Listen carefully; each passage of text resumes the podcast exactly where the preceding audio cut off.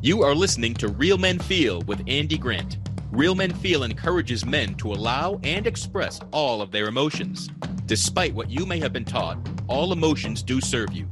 Real Men Feel is committed to engaging in discussions that most men aren't having, but all men can benefit from. All links mentioned in each episode are in the show notes found on the blog at realmenfeel.org. Now, let's get to it. Hello, and welcome to another edition of Real Men Feel. This is your host, Andy Grant. You know, uh, we're recording this in the midst of coronavirus lockdown. Uh, sports, concerts, amusement parks, film production, pretty much anything that has the potential to draw a crowd has ceased, uh, really worldwide. Um, certainly, I'm most aware of what's happening here in the United States, but um, you know, this this virus it, it doesn't care about race, income, religion, social status, political party. None of that matters, and addiction is similar to that you might have a, a, stereotype in your mind about what an addict looks like and think you can you know can spot someone who's got a problem from far away or something but uh, in, in, my experience um, living and with being with other humans addiction can hit any person at any age any profession any location and my guest today really knows that well. Um, my guest is speaker coach writer substance abuse advocate and the founder and ceo of hope guides mr jacob evans. How you doing very good. Nice to see you, Jacob. Yeah, you too. I'm glad that we can make this happen. And uh, so let's get the elephant in the room out of the way. Like, how, how yeah. is coronavirus uh, affecting your life right now? Is it you're doing things differently? You're going to work? What's what's happening? Yeah. So, I mean, I'm glad that you asked that. We actually, um, Patricia and I, so Patricia, my wife, we we made a joke today that um, you know, if we ever wanted to get on the news, we could just dress up in hazmat suits and then drive down. Um, so we live super close to Newport Beach. We could drive down Pacific Coast Highway um, with a big blowhorn and then uh, like um, alcohol sprayers and just tell people to go inside. Like they're they're spreading the virus um, and just be those people. But you know I, I, make a joke about it but the thing is is that it's it's it, it is really serious. Like the more that we're out and about and doing these things and creating this panic like think about um, baseball stadiums or or church even. Like there mm. you can't go to church right now. Right. So even a situation like that um, and now we're all flocking to our local convenience stores and, and our and our grocery stores. We've literally just traded one venue for another venue. Hmm. And and so like the likelihood of us spreading it inside of the grocery stores is now way more likely. And so um, I have a friend. Uh, his name is Rudy. He's an awesome guy. Um, my mom's known him for years, and he works a lot with helping out with um, with legislation and things surrounding this um, particular arena. My mom also, she's a presidential appointee. Um, she deals a lot with like natural disaster and catastrophe. And so when I speak to them, a lot of what they're saying is that like, you know, there's an over aggrandization that's happening within the media in general. But that doesn't change the fact that people are crazy. People do crazy things when they're scared. And and so um and and we have to be able to respond to that as well. So there's the actual real threat of the virus, right? Which is that like more, more than likely a lot of people are going to get sick. Yeah. And unfortunately, um, people are going to pass away from this. And even more unfortunate, we don't have the infrastructure to support those people that are going to get sick during this um, critical mass phase. Like it, it's just a reality. So there's that situation that we're dealing with. Now we compound that with the panic that's that's going on and and it leads me back to thinking um, patricia and i again we're talking on the way in today because uh, we both work like literally side by side mm-hmm. and so we were talking on the way in and it was like you know she remembers doing the school project about every 15 seconds somebody dies from a drunk driving accident mm-hmm. and it's like what if we had the same response to substance abuse that we do towards this yeah. or, or or to drunk driving or to any of these other things and while we're drawing parallels to the two um, you know, they talk about coronavirus being asymptomatic for a long time. You can carry on life, be a carrier, not even know it because everything seems normal. It's very, very, very similar to the beginning stages of addiction. Mm. It's like it, it, it can be very asymptomatic. And I know that in my own personal life, I am a testament to that like I was living with addiction without having all the typical avatar traits that you would expect somebody to have. Right, because when, when we first talked, you, you call yourself a former high achiever. yeah. So, I, so I wonder if you might like uh, Yeah, t- tell me what high achiever means to you, and then what a former high achiever. How did what does that mean? Yeah, so um, I mean, I I believe that I still achieve. it's funny the way that I call it that I say yeah. it like that. It's not, it doesn't mean that like now I'm like okay now I'm just going to mediocrely achieve. Um, I think that what it means is that I, I put the emphasis on having these accomplishments. And so my my focus was large. A lot of my self worth was largely placed on what my accomplishments were. And so to me, I always identified um, my life as attempting to achieve this uh, personification of what I thought happiness looked like. Um, it meant I was working with this job or that I had like this promotion or that I was working out of this office or that I had this type of woman in my life. Like those things meant happiness. And I wanted to achieve those things. And fortunately, unfortunately, whatever you want to call it, um, I had the capability um, to be able to achieve those things. School came easily for me. Never had to study for a test. Was one of the youngest um, kids ever admitted into dental school at the age of 18 um, within like the last 50 years. So like that was like a big thing too. Um, decided not to do that. I'm going to go to law school. And like that switch, like chemistry, biochem, like that core focus switch was like nothing to me. It, it, was a completely different side of my brain that I was using, um, and I, it still came just as easily. And that's not to say that like I'm I'm smarter than or I'm more intelligent than other people. It's to say that like the way that the school system is designed really worked really well for my style of learning.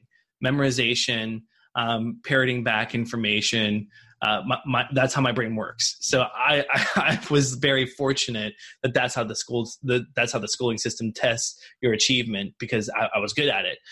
The other thing that I was doing is is that I was a student body vice president. I was in um, National Model United Nations, and I was doing these things and and excelling at them not because I was like passionate about it, but because it was like, can I excel? And like I want to see if I can. And so like those were the things that I was doing. And when I say former high achiever, um, yes, I still achieve a lot of amazing things in my life, but like the things that I'm most proud of achieving are not like my my name on a piece of paper or or what or what have you. Um, the things that makes me excited now, the things I'm excited about achieving is like um, when you know, I get to take care of Patricia or or whenever like I come home and like my daughter's like excited to to see me like being a dad, being a husband, um, helping people, hearing from mothers and fathers like you helped um, save my son, like he only listens to you. Like those are the achievements that I'm most proud of now, not letters after my name or anything mm. along those lines. Cool. So when you're growing up and chasing those those uh, older, more traditional achievements that mm-hmm. you thought would bring happiness, did any of them feel good? Did did they bring any happiness?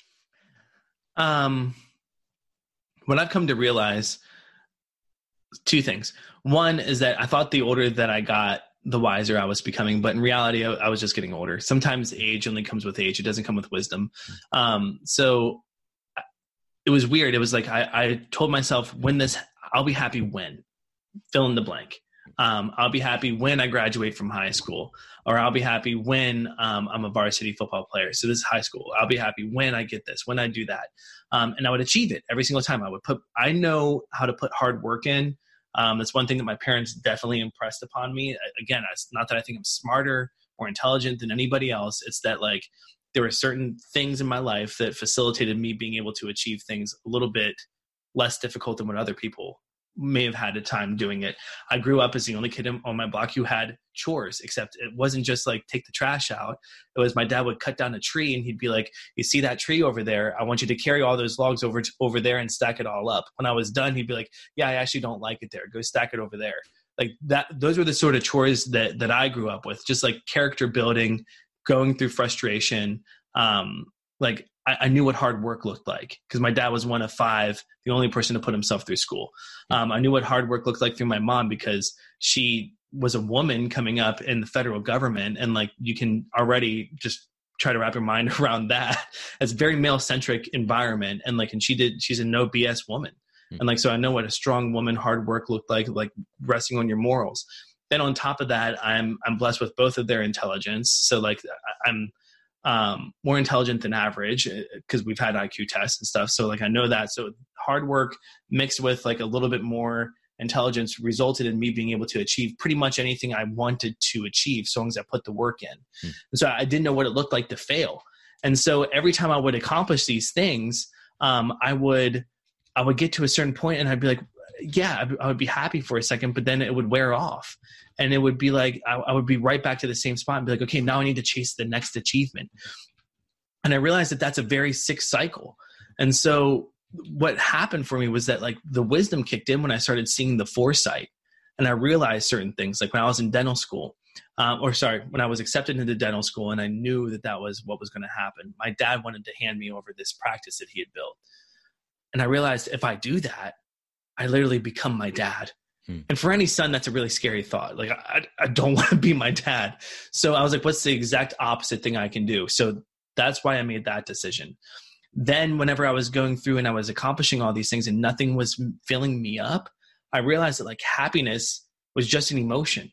And like, no matter how mad I ever got, no matter how sad I ever got, no matter how happy I ever was, it always left, hmm. which meant that like there has to be a way that I can maintain this feeling longer. And there's something that I'm not doing that's leading me to feeling empty and hollow on the inside.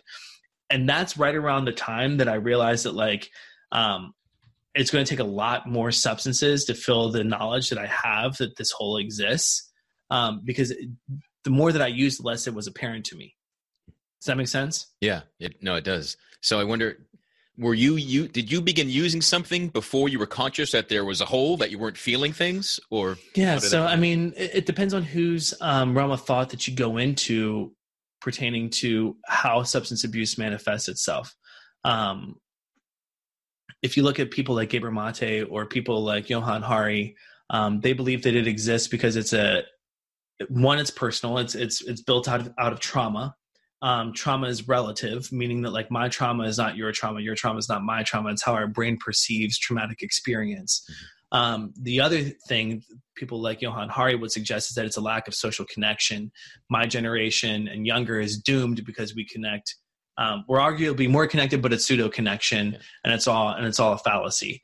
So um, you mix those two things in, in tandem with somebody who um, is is aware of what's going on with themselves um, and is able to have that foresight, I think that you get a recipe for disaster like very, very, very quickly on. So you mix all that stuff together, and it's like um, for somebody who who sees like you know if i continue down this path of modern traditional success i'm going to be very unhappy for the rest of my life. So like what's the point? Screw it. And then like that's more substance abuse right? I, I have to numb myself to the knowledge that i know how this is going to play out. Mm. um, and then you now you're mixing substance abuse on top of already broken social conditions and connections. So now like i'm not talking to anybody about what's going on with me because i don't know how to communicate these things.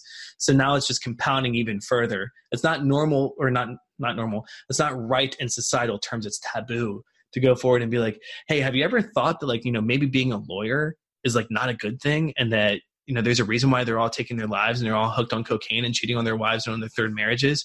And like that that's a taboo because like that's a certain thing that like you're supposed to try to accomplish.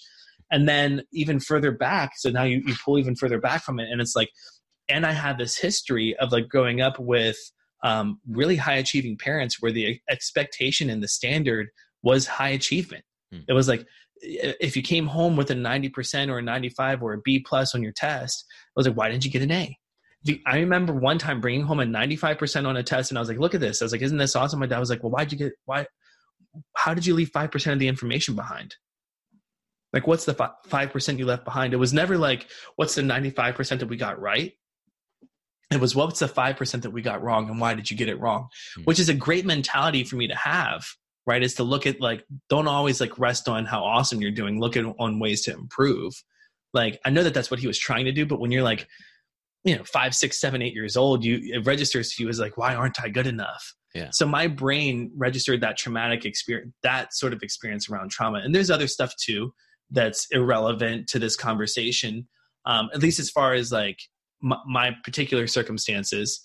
So my at the heart of like what all is going on for me when my substance abuse is really manifesting i'm realizing more and more that if i continue down this path I'm going to be extremely unhappy.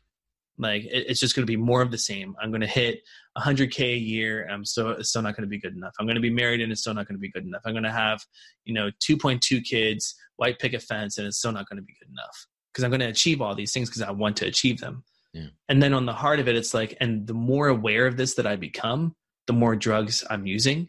And the more drugs that I'm using, the less socially connected I'm becoming. So now it's just this sick cycle that continues to perpetuate itself over and over and over and over and over again.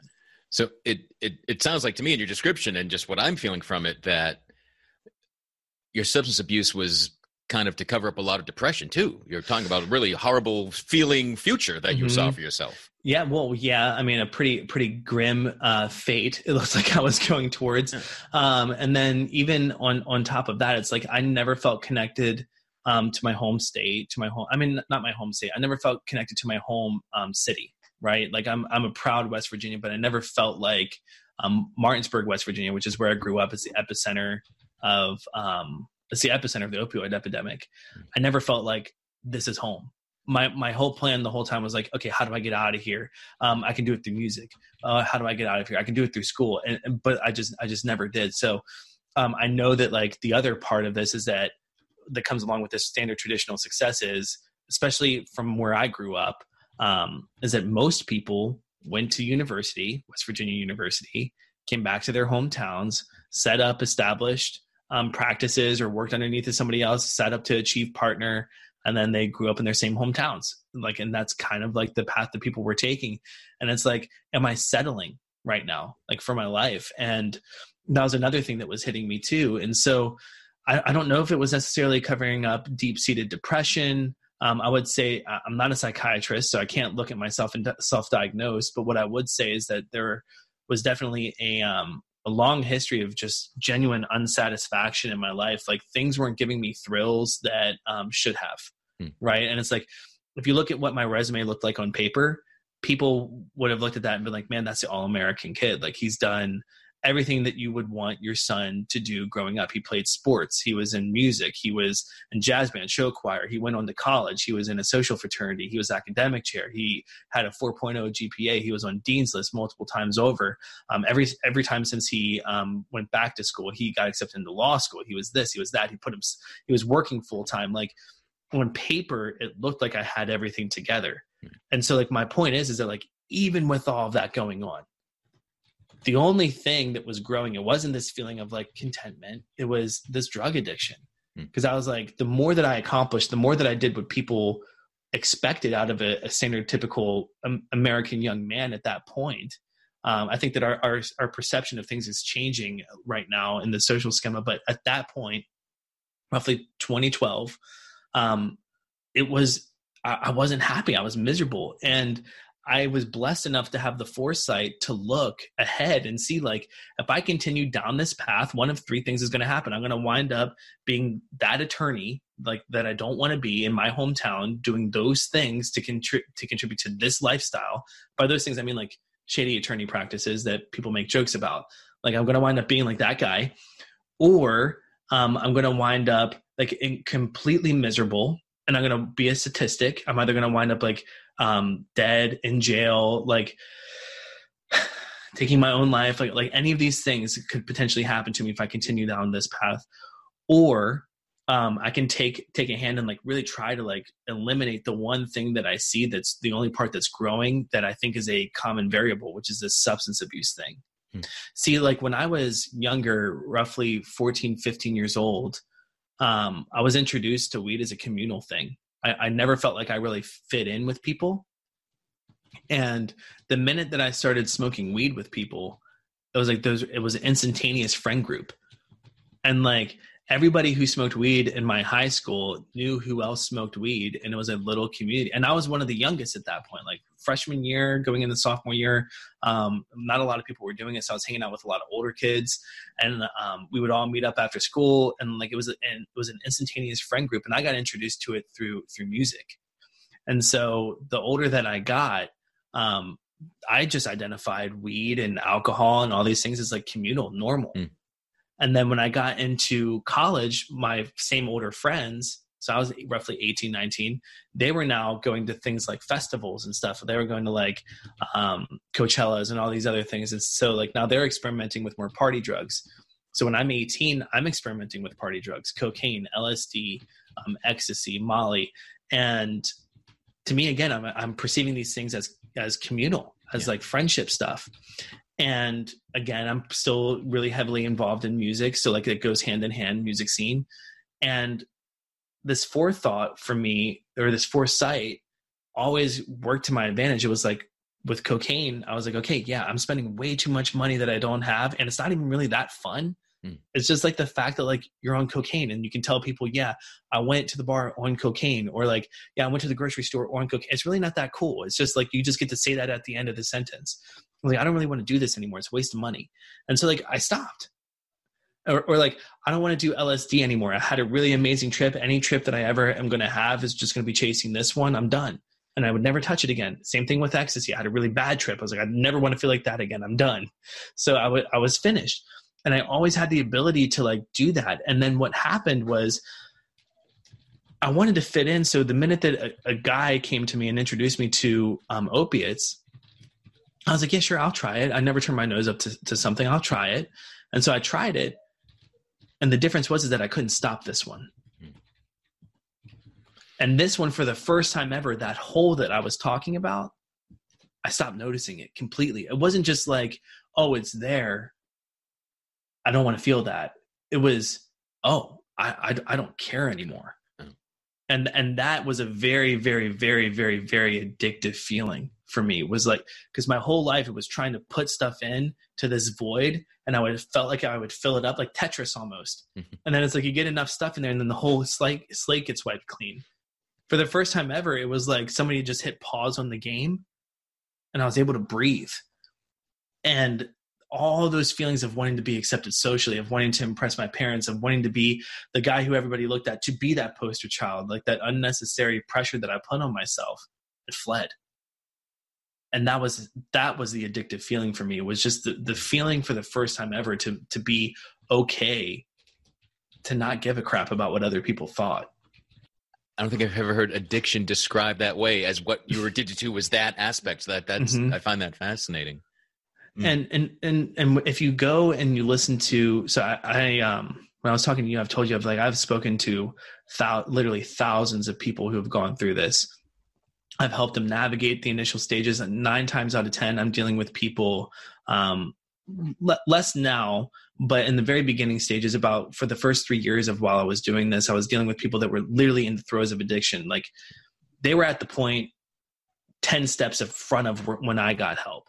They were like underneath the bridge in jails, like parents kicking them out, out onto the streets. Like those were the people that I was talking to. And I was like, why do you keep doing it? Like how would you describe not a lot of the times recently um, opiate addiction why do you keep doing it? Like can you just explain to me why? And a lot of people identify the high of opiates as like a hug. Hmm. like i've heard that a lot of times. It feels like a hug. Or like it just feels like warmth all over my body. Hmm. or like it just feel it just makes me um, it feels like my best friend. Like I've, I've heard these things over and over and over and over and over again and it provides some sort of comfort. I identify it as like it it just paused the game. It slowed my brain down. It like made me stop caring about certain things. And that's my logical brain working. But when I really get down to it, it attaches to a point in the brain that's responsible for connection.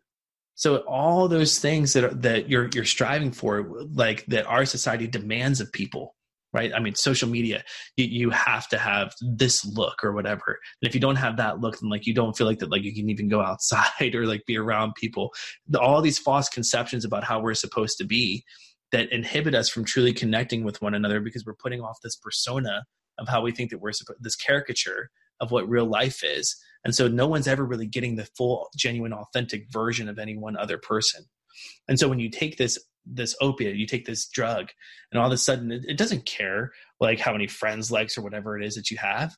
It's just like, yeah, like like let's let's lose three hours together. And that's a rewarding feeling. Mm-hmm. And and the dopamine pleasure center of the brain responds. So I think that there was a study that was done and it was like the, like jumping out of an airplane registers is like a one thousand, whereas like taking um, opiates registers is like one million. Yeah. In terms of like your dopamine release, And so when you think about that, it's like that's why people are doing this over and over and over again. It's because it's it's better than an orgasm. It's it's it's it's sickening to to me to realize that like that's where I was. And then like and it took more and more and more for me to to not what's really really really bad about this drug is that like that's how it feels in the beginning. Yeah. And that feeling leaves pretty quickly and you're always chasing that feeling again and again and again and then eventually what happens is that you're operating at a deficit. So whereas before if this is the line you were operating like this what happens is, is that you're down here and then you have to use just to get back up to where you were feeling like crap. Yeah. So like you you you feel amazing and then you come back down and then you're feeling like crap and then it's like now i have to use just to feel like how i used to feel whenever i felt like crap to maintain the status quo. Mm and so it's it's really really really intriguing the more and more and more i learn about it the more i believe that it, it's extremely extremely extremely preventable if we know what we're looking for on the front side right hmm. you know you mentioned um kind of seeing a future of mm-hmm. of being suicidal feeling mm-hmm. suicidal mm-hmm. was that ever a present experience or was it always something that seemed like it was a potential future for you so again, um, I've only shared this like maybe like one other time, um, maybe twice, and it, when it wasn't in a therapeutic setting. Uh, and I didn't feel like the unless I felt like it would be really candid for the conversation or really appropriate for the conversation. So when I was 11, um, again, West Virginia school systems, I don't really fit inside of the box of things. Um, I got removed from my public schooling system because I didn't fit in the box. Like they didn't know how to handle me. They, they said that I have ADD, ADHD, wanted to put me on medications. In reality, I'm testing off the charts um, and gifted in certain areas of school. So um, they, they, put me into a private schooling system. And this private schooling system, again, it's still West Virginia. The only thing, the only options that we have are like Catholic schools. So I go into a Catholic schooling system and I'm challenging things like, why does the Bible have quotation marks? Quotation marks imply a direct conversation. And the earliest account of Jesus is 60 years after his death. There shouldn't be quotation marks. And then getting kicked out of religion class. So um, didn't really like help my situation out at all because if you're in a Catholic school and you're not in religion class, like what's the point of you being in a Catholic school? So what do we do with this guy? Meaning that like I could have been kicked out of school again. And so I'm sitting there, and my dad tells me that if that's the case, and I wind up getting kicked out of school again, then like I'm getting shipped off to military school, which to me as a kid registers as my family's better off without me. I'm a burden. Um, and in reality, I just I'm just curious. I just want answers. And like um, as a kid, like is there a certain degree of it that's done as a smart aleck? Like yeah, because I'm smart and I think I'm smarter than adults, and that that's part of being a 12 year old. like um and it's the it's the adult's responsibility to not let the 12 year old get underneath of their skin and like and tutor and disciple and like and help him understand like this is where you are this is where i am and let me teach you why like i can help you out through this like the bible has quotation marks because of x y and z. Like educate me don't punish me.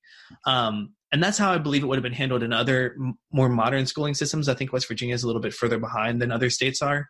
Um so I, I've always been told by people on the West Coast and people like within DC and New York, like you kind of got the short end of the stick by being in West Virginia, um, as far as what that's concerned. But when he told me that, and that registered in my brain as um, my 12 year old brain, is that like my my family doesn't want me, um, my dad doesn't want me. I'm a burden. I'm a screw up. I can't do anything right. I shouldn't even ask questions. Like my, I, I'm thinking wrong, and the way that I am is wrong uh, you can imagine how much pressure that puts on a 12 year old kid. He's already like, it's like the emotional floodgates have already just been released anyway. So, um, my response to that was to, at, at that age, I thought that my family would be better off without me. And so, after that whole situation happened, I took a belt and I wrapped it around my neck and I attempted to um, strangulate myself. And my dad actually walked up on it. And he came up and he saw me do it and not pleased at all. Uh, harsh words were said and then at the end of it it was like think about what this would do to your mother. Think about what this would do to me. Um, he's like you know that that would be super selfish of you and we never spoke about it again. And so like it was just like just think about that.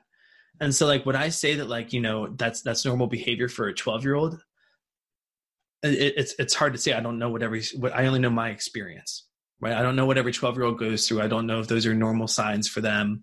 Um, what I do know is, is that at that point in time, that feeling that my family would be better off without me, um, the, the idea of like not being around them um, was enough for me to think that like that was a good idea. And, and is that normal or unnormal? I don't know. Did I have thoughts or ideations of doing it um, post that? Yeah, I had like like maybe like one other time in like the throes of my addiction where where I thought like that it would be a really good idea or like it would be easier to take that route. Um, have I thought about it since I got sober? No, I would say no. Um, I would say that I think that like it's it's easy to get down at times with things, and I think that like it's easy to get um, to allow life circumstances to really compound within you. But that's the purpose behind building up like support networks and like and people to talk about it, to vent this stuff, to not carry the the burdens or the shoulder of the world on on on your back, right? And so in my opinion, like, do I feel like that I, have I've always struggled with um, underlying depression along with it? I would say like um, no, because the depression itself, I think to me would be that constant reminder of that hole, right? Like that that hole's always been there. It's always going to be there, and I don't believe that today. Like, so I, I wouldn't say that that I've always struggled with it. I would say that um, for me, depression has been something that um, coupled along with like my circumstances at that time. And like maybe if some circumstances hadn't been present that those acts would not have been there either. Do you know what i mean? Yeah. Like it's hard it's, it's it's really hard for me to like sit back now you know almost 20 years later and like look at this and say you know if uh you know maybe if my dad would have been a little bit more um like caring in the way that he approached that conversation with me just like we you know we're running out of options here to give you the education you deserve but at the same time like um, like there's no other schools available. Like you know there may have been a more appropriate way to have that conversation for a 12 year old um, or maybe if they would have gotten behind me and been like yeah we're going to fight back on this like they they were wrong. Like there maybe there's other ways that like things could have gone. But what i'll say is is that I, I we can't play the what if game you know and like ultimately what happened was is that that some accumulation of all that pain and hurt was taken away the minute that I took opiates. Right. And then what happened when I decided to get clean was that I had to face all of that again. And I had to walk through all that stuff again, except this time I'm not doing it as the golden child. I'm doing it as a self admitted addict. Mm-hmm. So I've lost all credibility. Everything I ever did achieve is now wiped underneath the table. And it's like now we're starting back from square zero. Like you are addict, quote unquote. Like and like even though i wasn't that caricature i developed all the attributes of that avatar just because i admitted to it right. and it's stigmatized did your family have any idea that you were an addict before you came out and told them i think it depends on who you ask and when you ask them if i'm being honest um, i think if you ask my mom she would say uh, she would say yeah like there were signs i think if you ask my dad he would say um, that there were signs. But I, I, think I think if you would have asked them in the moment, like, "Hey, your, yeah. how's your son doing?" They would have been like, "Oh, he's doing great. He's in law school. He's this. He's that. He's that. He's that. He's that. He's that." Hindsight's always twenty twenty, you know. You know, and the thing is, is that like um, I was that kid that grew up and would tell on himself because I was told that um, you know you get in a lot less trouble if you tell the truth.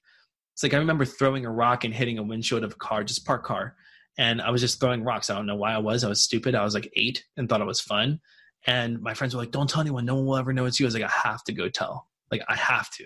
It's like my conscience would always eat at me. So like I went and I told my parents about it. Um, again, another time I like threw a car into reverse uh, while we were waiting for my mom to get out of someplace, and like we could have very easily just been like, "Yeah, you forgot to put the parking brake on," but I was like, no, I put the car in reverse mm. and I took the parking brake off. And so like I always would tell the situation. I was known as that guy, like the honest person. And so I think for them, the biggest sign that they saw was that like I stopped communicating. And like that was like when they're looking back on it, they're saying like, oh, he's calling less.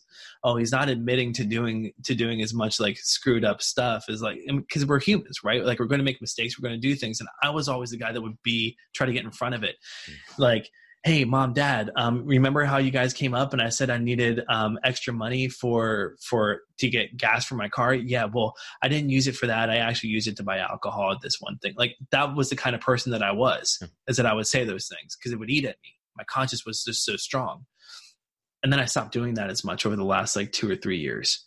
And so like i think when they're looking on it in reverse like they can see that. Um but if you would have asked my best friend who lived right beside me, like we were, he played drums, I played guitar, and you would have said, "Hey, is there anything going on with Jake?" He would have been like, "Yeah, like it's it's bad. He like won't answer my calls. He won't talk to me. We lived right next door to each other." And so I think if you would have asked him, he would have known. He's probably the only person that knew me well enough to know and like saw me enough to know that like he saw the progression of it the whole way through. So I know that it was in your second year of law school you mm-hmm. decided mm-hmm. to give up substances that weren't serving yeah. you. Yeah, yeah, yeah, yeah. What what prompted that decision? It wasn't anything anybody could have said to me. It was it was really interesting. It was like my my friend Nick always knew that I so that's the guy who played drums and I played guitar. Um, and again, we were in music together. We were both in law school together. Um, he knew me as a guy who would like just try stuff and experiment and like it's like he would never say anything to me because I again, I always had that foresight. Oh, I'm not going to mess with this stuff anymore. It's not serving me. And I always progressed along the, the, the train life or the train track of life. So like, he didn't know if it was appropriate to say anything to me or not. Right. He's like, is, that just Jake being Jake? And like, you know, so he didn't know if it was appropriate. So he never did. Um, but what happened was, is that I was sitting inside of this class. It was a cyber law course, completely um, mistake that I was in there. My mom is a, is a cybersecurity expert. I was like, oh, this is going to be like prosecuting cyber criminals. This would be awesome. And so I didn't read the class description. I just like saw the name and got really excited and marked it down, thinking I might get in, and I might not. And um, when I was sitting in it during the first day, they're like, so this is online copyright. And I'm like, yeah, that's not what I want to do. but I was so loaded at the time um, that I forgot to to remove it from my class schedule. So I was stuck in it. Hmm. And you know, I, again, school came pretty easily to me. So it's not like I had to study or had to read or anything. Like I would literally read casework, like 60 page cases while I was sitting in class, reading through it. And I knew how to speed read and scan through it enough to find the information that if I got caught on, that I would, that I would be good to answer. And a lot of times I would even, you know, I would raise my hand so then I wouldn't get caught on for the next case if I knew the answer. so, um, that was the kind of student that I was, like not not super proactive, but always performing performing well. And so this teacher one day, just out of the blue, about two months into um, my schooling, wrote on a sticky note, "I need to talk to you after class." Left it on my desk. Went about teaching the rest of her class. And then like she turned around and like looked at me, like we made eye contact, and I kind of gave her like thumbs up, like okay, like I don't really know you, you don't really know me, I don't know why we what we would have to talk about.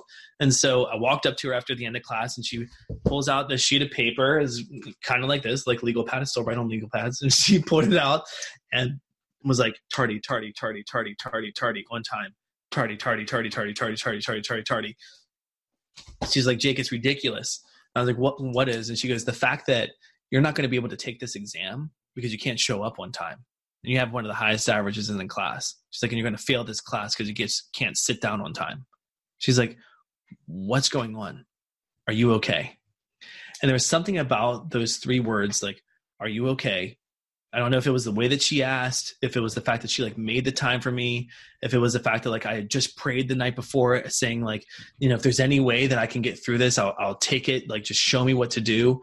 I, I don't, is it all three of those things? I don't know. But in that moment, I, again, foresight, I saw two very clear paths. It was like, I can take this, this hand that's being offered to me and I can just admit it for the first time. Like, I'm, I'm struggling and I need help and I've tried getting off this stuff on my own and I can't and it's and it's killing me. What do I do? Or I can pull myself up by my bootstraps, complete law school, C's get degrees, I'll be fine. Um, and then just and I'll deal with this again later. I'll figure it out at another point in my life. And it was what felt like a lifetime. I, I, really felt like I like lived out the next like four years of my life if I went these two directions, and it felt like forever but it was probably in reality like maybe five seconds and i like looked down thought and looked back up and i was like i, I need help i'm like really addicted and, and like and i don't know what to do and then she's like addicted to what and i was like I'm I'm addicted to opiates and I don't know how to get off of them. And she's like, okay. And then I proceeded to tell her everything. She didn't ask me any other questions. I just vented it all out. As you can tell, I can talk for a while. So um, I told her everything. And for the first time in a very, very, very long time, I felt this weight come off my chest. Like it was, it was insane. Um, I felt liberated and it was like okay somebody else knows now like somebody knows what's happening and i can show myself to somebody and she she didn't meet me with aggression she didn't judge me um, she was like i could tell she was listening thinking how can i help this guy who just told me all this stuff that honestly i don't even know if, if she was prepared to hear but I, I could see her wheels turning and she's like okay let's go talk to the dean and i'm like oh crap now i gotta tell another person and so i went into her office and i told and I told the dean the same exact thing. I told her the same story. I told her everything. And again, another huge weight came off my chest. And I was like, and I felt better. And so like they set up this plan where I could like complete law school in the next seven years if I needed to. And like, here's what we're going to do. And here's how we're going to set it up. And I, I was withdrawn, withdrawn, no penalties, nothing like you're good to go. Um, go figure this thing out. Call us whenever you're ready. Seven year hold. Like we took care of all of it within a day. And as I was leaving the office, I was like, so what do I do now? And they're like, well, now you got to tell your parents. And then like, it was like my heart sank because like, here's these people that I spent my entire life trying to build up this persona of who I was. Like if we're talking about pseudo connection, like I have the deepest at that point in my life, the deepest pseudo connection with them. Like who I am portraying myself to be versus what's really going on with me are two very different things. And so I remember my mom came up and it was two days later, three days later, and I sat her down, I grabbed her by the knees, and I looked at her. Um, this is after like some sort of fight that happened between um, my sister and I, and I was like, "Mom, the reason why this is happening is because of this." And I like told her everything. I was like, "I'm heavily addicted to opiates. I don't know how to get off. I like really need help, um, and I don't know what to do." She's like, "Well, what about school?" And I was like, "I'm already withdrawn. Like they've already like that's already done. The plan looks like this. I like, but I don't know where to start. I don't know the next step." And they told me to tell you, so that's where I am within 24 hours, I was back home. Um, I already cleaned out an apartment, back home, and I tried doing an at home um, detox. Didn't work because I'm somebody who was really addicted. Um, and so, like, within 48 hours of me being back home, my parents quickly realized once everything was known, they're like, yeah, we, we can't help you. Like, we're not professionals in this. We don't know what we're doing. We wish we could. Like, if we could, we would, but but we can't. And so we need to turn this over to professionals. And so we sought the world's best professional, Google, and typed in um, drug treatment rehab, I'm pretty sure. And the first number that popped up, um, we called. And I wound up in um, Nashville, Tennessee. Or not, not Nashville. Hang on. Yeah, Nashville. Yeah, sorry. it's been so long. Um, I wound up I wound up in Nashville, Tennessee. And while I was there, um, the whole time I'm sitting there and I'm looking at the people around me, again, the avatars of what addiction looks like. You know, this guy beats his wife. This person's been in and out of treatment, um, you know, six to seven, eight, nine times. This person's died and come back to life three or four times. I'm not these guys. Like I'm not homeless. I'm not. I'm not shooting shooting up with needles. Like that. Like that's not me. Do I even really have that bad of a problem? Like I was just in law school just a week ago. Like is this really that bad? And so I had already convinced myself that I'm different from everybody else, which is the same thing I convinced myself to get myself sick. Right? Is that like I'm different from everybody else and I need to like connect with people. And like, and because I'm different and I need to connect, I need these drugs in order to help me do it. I just convinced myself of the same thing within, within a healing environment.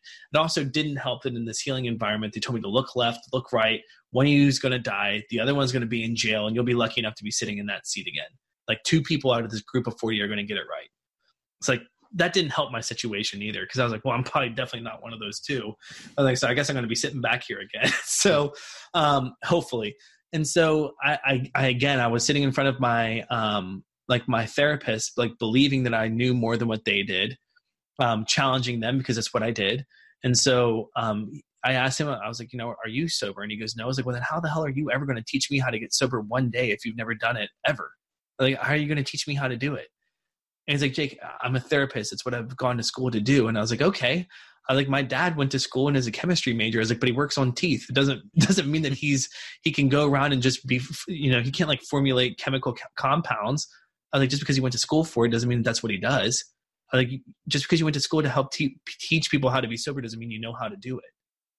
And then um, he didn't like that. Hmm. and so um, I, I wound up just combating him. Like what was meant to be a healing place for me wound up becoming a place where i convinced myself like i was different that i was going to use again that i was going to do it smarter this time um, because like now i could do it and i can control it. And like that's what i convinced myself of.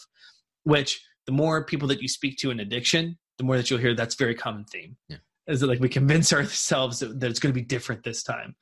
Um insanity and so i went home and within less than 14 days i was using again So uh, I was going to ask, and you've obviously you've answered it, but was was getting sober as easy as making that decision? And obviously not. So well it's it's so it's so weird right it's like i tell people that that conversation was the minute that i decided that i was addicted it's like Right. it's the minute that i was ready to admit that like i have a problem but i wasn't ready to start working on the problem I, it, it started the journey for me that's where my um that's where my recovery journey started it's not where it really be it's not really where i made the decision to to begin recovering it's like that's just where it started that So was what- the acknowledgement of the issue so what did it take for you to decide? I want to heal. I want to feel better. I don't want to be this guy I've been. Yeah, so um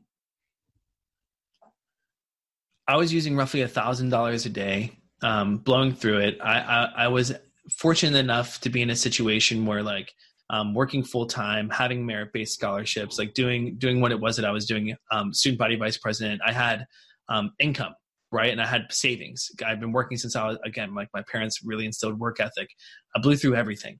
Um, I didn't have a penny to my name by the time that I was done um, and I was using roughly about a thousand dollars a day. And I remember on the tenth day, I'm pulling out a thousand dollars. Um, I live in a small town. I was like, maybe I should go to a different bank.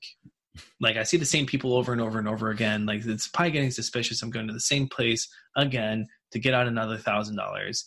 Um, maybe I should go to a different branch. And then my drug dealer hit me up, and he was less less than a block away. And I was like, yeah, no, screw it, I'm going to go here.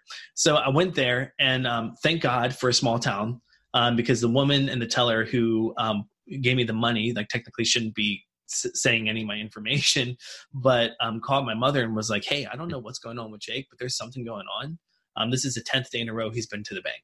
Hmm. Didn't didn't disclose any information in terms of how much I was using or how much I was taking out. Just like hey, it's kind of fishy. He's been to the bank ten times in a row, and so um, I got my my what it was that I had, what I, I went to go get, which at that time was 30 um 30 oxys, 30 30 milligram Percocet, and I got the phone call from my mom. Come home, and I was like, "Yep, the jig is up." Put it back into my pocket. Ignored it for the next two hours, and when I got back home, um, my dad was there, and I could see on his face, um, I could see on my mother's face that there was like like that was it. Like it's like like it was finished, and um, there was no turning back at that point. There was no like, oh, maybe if I just did it this way, or maybe if I did it that way. No, it was like, dude, you need to go to treatment and like take it seriously, Hmm. or you can go be homeless. Like, like those are your only two options. And um, and I knew, and I could just feel it. I just knew that it was different. And I, am not even going to say that at that point I was ready to to get healthy. What happened was I was like, okay, I don't want to be homeless. It's January in West Virginia, and so like, no, uh, I'll go to treatment and I'll like collect my thoughts and I'll think of another plan. So I, I like I went to treatment and I had 30 pills in my pocket. Hmm. And the moment that I decided, like, man, I really have a problem. and I need to figure this out.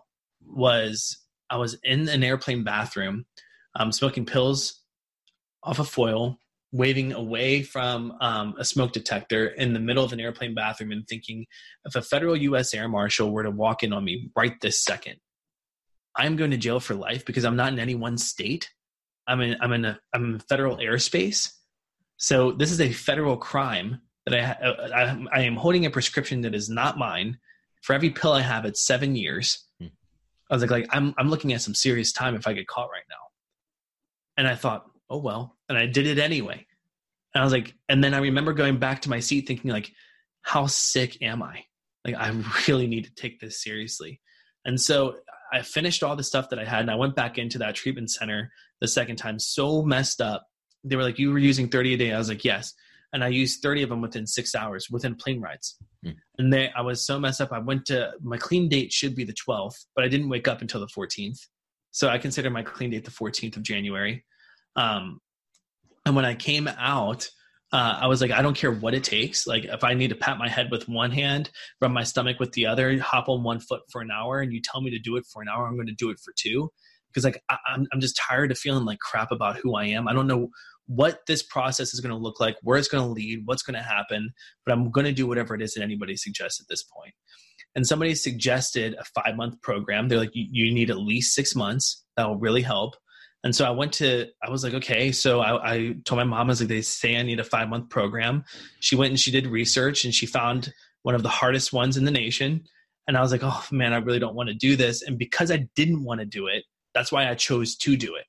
Because I was like, that's probably my addiction trying to talk me out of it. I was like, so I should do everything the exact opposite of everything I want to do. I should do the opposite. And so like that, that's what I need to do. And so I went to a five month program and while i was going through that it was it was a lot of healing a lot of going through those instances like what we had talked about earlier realizing like what's my part in that right like so not just like you know screw my dad because he didn't care about me trying to take my own life at at, at, 12 years old it's like it's like no it's like i i, I have my own part to play in, in that like you know um like what did that look like? Why didn't i bring it up to him later? Why didn't i talk to him later? Um you know why don't i talk to him now about it if these things affect me? Like so understanding like what true empowerment meant what true what being a, a man actually meant um, beyond like the facade that i was trying to portray like the guy who can make an income and be a provider like what is what is a real man somebody who's like not afraid to do the hard thing to do the to do the right thing. And like sometimes the right thing is going to tick some people off. Mm-hmm. and like and that's okay.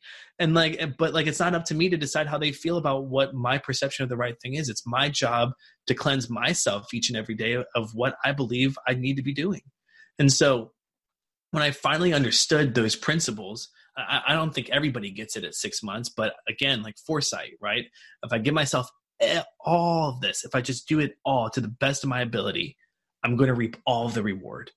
And so like I, I gave myself entirely to that program it was noticed by um like by the owner. He asked me what i got out of the program. I told him about how each and every modality affected me and like in this specific way. He's like i want to build an admissions department. You speak about the program so profoundly. Would you want to help? Mm-hmm. and i was like yeah sure you know whatever. I don't know how long i'm going to be here. I plan on going back to law school but sure and then five years later um, you know we move offices. I wind up you know marrying the girl across across the street literally the girl next door. Um, we have a beautiful child and like and i'm still here and we're dealing with coronavirus. And so that's that's kind of like how the progression went. And i and i'm not going to say that it was easy. I just decided i was done. You know it was a mental decision for me and it was like it, it could have gotten a lot worse. Like it really could have. But that beauty of foresight i think i've always used to really just decide like i'm, I'm not my bottom is whenever I decide to stop digging. Like that's a cliche, but it's so true. You know, I could have that day that my parents gave me that ultimatum, I could have walked out the door. And a lot of people that are in that situation do. Like I got the drugs in my pocket. I still have a couple of dollars in my bank account. I'll figure it out. I'll flip these. I'll do this. I'll do that, and like, and I'll make it happen. Yeah. Um, but I was like, you know, like why, why more chaos? Like not one more day and when I made that decision, that really became a motto for me, like moving forward. It was like, not even one more. Like just just don't eliminate it in your head as an option. Like not even one more relapse. I'm not going to do it. Can't do it to myself because I, I, I have to like go through all that all over again. Yeah, no way. Like I, I mean, I'm used to hard work, but I'm also like a product of like path of least resistance. I'm not going to go that direction. I'm only moving forward. Mm. And so um, I, I've been like extremely blessed. And like and i'm really glad that you asked the questions that you asked that got me on the tangents that they got me on because it really reminds me nine times out of ten i'm helping people through their own journeys like getting getting to a point where they can be here right? Um it's nice to sometimes like go back and like think about how bad did it get prior to um, me even picking something up and like what may have been been the preceding factor. But um in my in my mind like even when i do this it, it doesn't shake my confidence in knowing that like had the people in my life been as confident as what that teacher had been to have that conversation with me um, at a much younger age had i been as had i been as like self-aware as what i am now to like understand what my role in some of these things were and like and to have the courage and the freedom to talk about them before they boiled over in me and I just had to like eliminate them as, as a factor that I was thinking about, um, it could have been prevented. And like, and yeah, my story wasn't that bad, but like, and like, in the beautiful, amazing collateral beauty of like a child and like a marriage came out of it, mm-hmm. um, and like thousands of lives that I've helped and affected. Um, but it could have been prevented. Yeah. And like, and and that's the thing that that really that really like reminates within me is that um, I have that guy who introduced him to me in the very beginning. Um, he was 18 years old. He I kind of was trying to help mentor him through Model UN and like student government. And six months post me getting admitting that I needed help, he asked um, how, how, I was doing, and I just graduated this program, and I was like, "Yeah, man," I was like, "I'm doing great. Like, I, I'm out here. You should come out here too." And his response to me was that, "No, I'm okay." And I was like, "All right, yeah, sure. You know, I'm not gonna. You can't force people. The very AA thing, right? Like, like they gotta want it." Um, I was like, yeah, I was like, I'm not to force the situation. Uh, two weeks later, on Thanksgiving, I get a text from his mom that's like, he Paul just passed away. So on Thanksgiving Day, by himself, alone in a dorm room, passed away from a fatal heroin overdose. And like, and this was a guy who I was spending almost every single day with. So like, not not only could it have been me, but like again, um, had I maybe pressed the issue a little bit more, had I had the confidence to do um, what that teacher did for me, maybe maybe it would have prevented it a little bit longer. Maybe he would have gotten the help. I don't know. I don't play the what if game. But what I do know is that when I speak to people, like the the person when I whether I'm giving like large speeches like like I've done at, at college campuses, whether I'm speaking to a mother over the phone, whether I'm speaking to the the person who's currently struggling, I envision him, and like and he's the reason why um, I, I I do what it is. I really believe he's the reason why I do what it is that I do because like I was gifted a second chance. Right. And I, and I believe that my story didn't get as bad as what it could have. So then I can show people like if I decided I need to get help and this is where I was at and like and then this is where you're at, not to compare, but like, you know, it just doesn't serve us. Like these drugs just don't serve us. And like and there's there's children out there that that are idolizing these these people like you know and i'm not going to throw throw people's names out there but these these celebrities who literally have have made careers and off of like drug culture and it's and it's always been a thing but like they're dying younger like it's not the 27 club anymore. It's like the 18 club hmm. the 19 club like these these these poor celebrities that are just like so lost up and have no clue who they are and their only identification of of themselves is through these substances that they sing and they rap and they do all these things about and they're dying. And these kids are idolizing them. And we're wondering why overdose um, like suicide rates it's all going up between the ages of 18 to 35 and it's like well, we'll look at the people that we're idolizing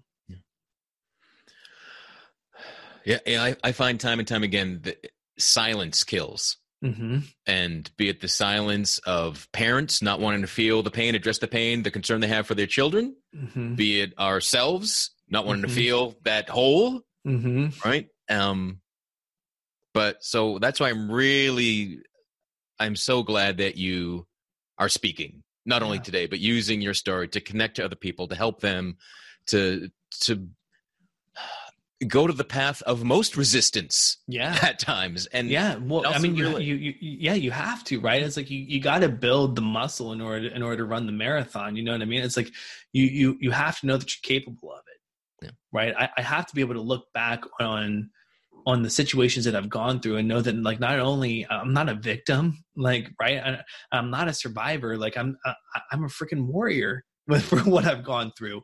Um, and like, and there's stuff that that's in my history that like for the purposes of of like just the fact that like people change and things change and circumstances change like it doesn't matter like what my exact traumas are what my exact past is it's irrelevant right? Like my situation is very different today with my family than what it was growing up.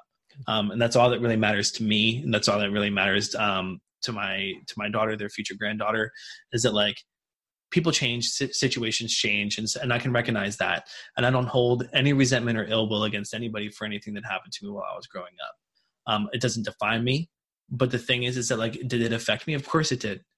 And the thing is is that the more that i talk to people more that every single person I have spoken to has an instance where they have either been um, a child of mental, physical, um, sexual abuse. Like it, it sucks to say that like that, that that's the case. And like maybe somewhere out there there's somebody where where that that isn't the case. But for the people that are struggling with this affliction like that's what i've seen more times than not. Yeah. that everybody has a story to tell. And like and there's a lot of instances of it. It's just those of us that are willing to communicate it right? And sometimes we don't because like again people change. Like you know well he did that but it stopped at this age and he's never done anything like that since. And so you you you protect through silence like you said right? Um and sometimes like like that can be beneficial and sometimes it can. It's up to you and your own personal um, journey as to like how much of that you're going to allow to affect you on a daily basis or not. Um, but my my thing with it is is that like I, I look at how much of this could be prevented if we just knew how to communicate with one another. Yeah. right? Like um if the father who gets mad and angry and drinks and takes it out through through through physicality what what if he just knew how to communicate that anger in a different way? Like what what child would then not be brutally beaten? What wife would then not be brutally beaten? Hmm. If like if the father knew how to how to how to exclaim his his lack of self-confidence to his wife and say that like you know i'm not feeling confident and and me and who i am and like and that's what's leading to me to acting weird with you and then like that's what's leading to our lack of physical intimacy and like and they can catch it before there's ever you know a break of trust between each other how many marriages would be saved mm-hmm. and it's like and, and like we have a responsibility to communicate and like when I, I mean i love the title of, of, your show and it's like and it's like yeah like not only do we feel but like we have a responsibility to communicate how we feel Oh yeah. Because there's a whole new generation of of of children that are coming up that that are are fa- I mean think about what's going on right now how are the fathers in the households communicating to their children about what's happening? Are they communicating and translating panic, fear, or strength and resilience and understanding like, yeah, it's scary out there, man. It's crazy. But like, you know, if we believe in X, whatever it is that the family believes in, we're going to get through it. Why? Because we're a family, because that's what we've always done. That's what the history of the nation's always been like. Are they communicating with their kids? Or are they let, are the kids seeing the panic and the fear through them? Right. And it's like, I truly believe that a lot of these afflictions that we're seeing becoming ever more prominent in our society can be prevented through effective communication and connection. I believe it.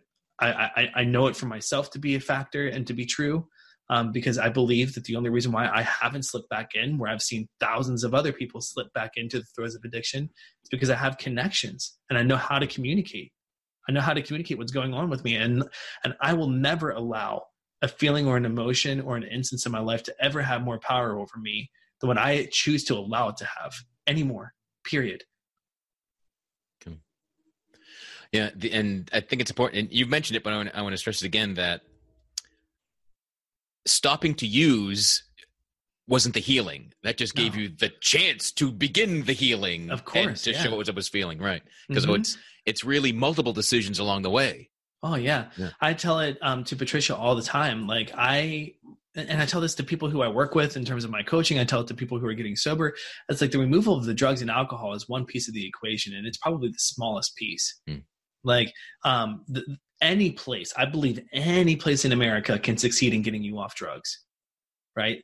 The real trick is in helping you build up enough self confidence, self worth, and self discipline to never pick up again and that's a place where a lot of people that's that's where a lot of places fail is that, is that they're not helping people build enough self-confidence self-discipline and like self-worth to never want to pick up again. And like and, and that's a hard job right? Because we tear ourselves down and we do all these things. But again like when i feel the worst about myself as as as, as much as what it's like you know it's humbling to say it's like i go to my wife and i'm like i mean i just asked her yesterday. I was like it's embarrassing to admit, but I mean, again, like I'm on this tangent. This is what I'm saying, so I should I should embody it. Like I went to her and I was like, "Do you believe in me?" Right? Because sometimes, like you you need somebody else to believe in you when you when you doubt yourself, hmm. and sometimes that's enough just to, just to give you that extra push for another day. Right? And like, and she goes, "Yes, of course I believe in you." She's like, I, I, "Yes, I believe in you," and like that gave me enough in that moment to be like, "Yeah." Yeah, I believe in me too. Hmm. right? And that moment of self doubt. But I mean, like, what if I never communicated that to her and I just let that thought fester? Yeah. Yeah. No. So I mean, like, I, I'm trying to like practice what I'm preaching here and like in communicating this stuff to people. It's like, you know, I, I don't claim to ever be Superman or superhuman or, or, or like Mr. Sobriety or anything along those lines. Like, I, I'm not. I'm fallible. I'm human. But like, I think that the only thing that makes me somewhat different from what I see 80% of the community doing is the fact that like I communicate and I'm not afraid to. Yeah. Often the, the bravest thing we can do is often ask for help. Mm-hmm. Be it with, with addiction substance, right? Or be it, yeah. I kind of doubt myself. Do you believe in me? Right? It's yeah. so you know, little helps and big helps. It's all, yeah. and it and it all adds up. And it can be just scary to ask for that little one. Yeah, right? yeah but it all builds up because I, I, mean again like i saw it over my past life right it was like i can accomplish all these things but the second that i doubt it all of it loses its value because none of it none of it matters in the grand scheme hmm. like none of it does so you mentioned your foresight often and it was often mm-hmm. looking at at bad paths so mm-hmm. i really want to know what are you looking forward to now yeah so i mean what i what i'm able to do again like i, I really do believe that i have like uh, and everybody says oh yeah i have the gift of foresight. No i'm i'm telling you it, it's never failed me. It's really really really interesting um, and i believe that i figured out uh, not only do i believe i, I believe i can prove that i figured out ways um, to help other people with this gift. Like uh, like i almost guarantee it i've helped countless families um, being like, if you do this, this is what's going to happen. If you do this, this is what's going to happen. They don't listen to me. They do that, and it happens. And so, like, um, they do listen to me. They do this, and then it happens. So, like, I think that that works with like just logic, the way that I've been trained to think through like law school and everything else, like logic, understanding like people and being a natural empath, um, and putting all these things together in order to create this one gift, which I call foresight. Um, I'm sure that there's another you know there's a better name i can come up with for it because it's more than just seeing this but like for for me i've been able to take this tool and like use it to help people create the, the best paths for themselves based on what they want their goals to be. I was like well if you really want this the way that you get here is by doing these things. And like and it may not make sense in the beginning. Like for instance if i have a client and they're like oh yeah i want independence from my parents um, I want to be able to do this, this, this, this, and this. And it's like, okay, well, you know, you come from, um, you know, your father is like multimillionaire and like, and you come from like this family and like, do you really know what independence looks like? It's not going to be fun. It's going to look like this. And like, but it's all going to be necessary. And then like they go through these little tiny wins and it's like now they're living inside of a single bedroom um, apartment, but they're not on dad's payroll, but you have independence. And it's like, is that what you want? Or is it that you want to have like your own wealth? And like you help people define these things. And so um and when they do it and they get there and they feel it and then it's like okay now i knew what you meant right? It's like i didn't get why you had me read this particular book or why we had this particular conversation until you're looking back on it six months later and you're like oh now i see right? And so for me the thing that i'm most excited about is like speeding that process up for people.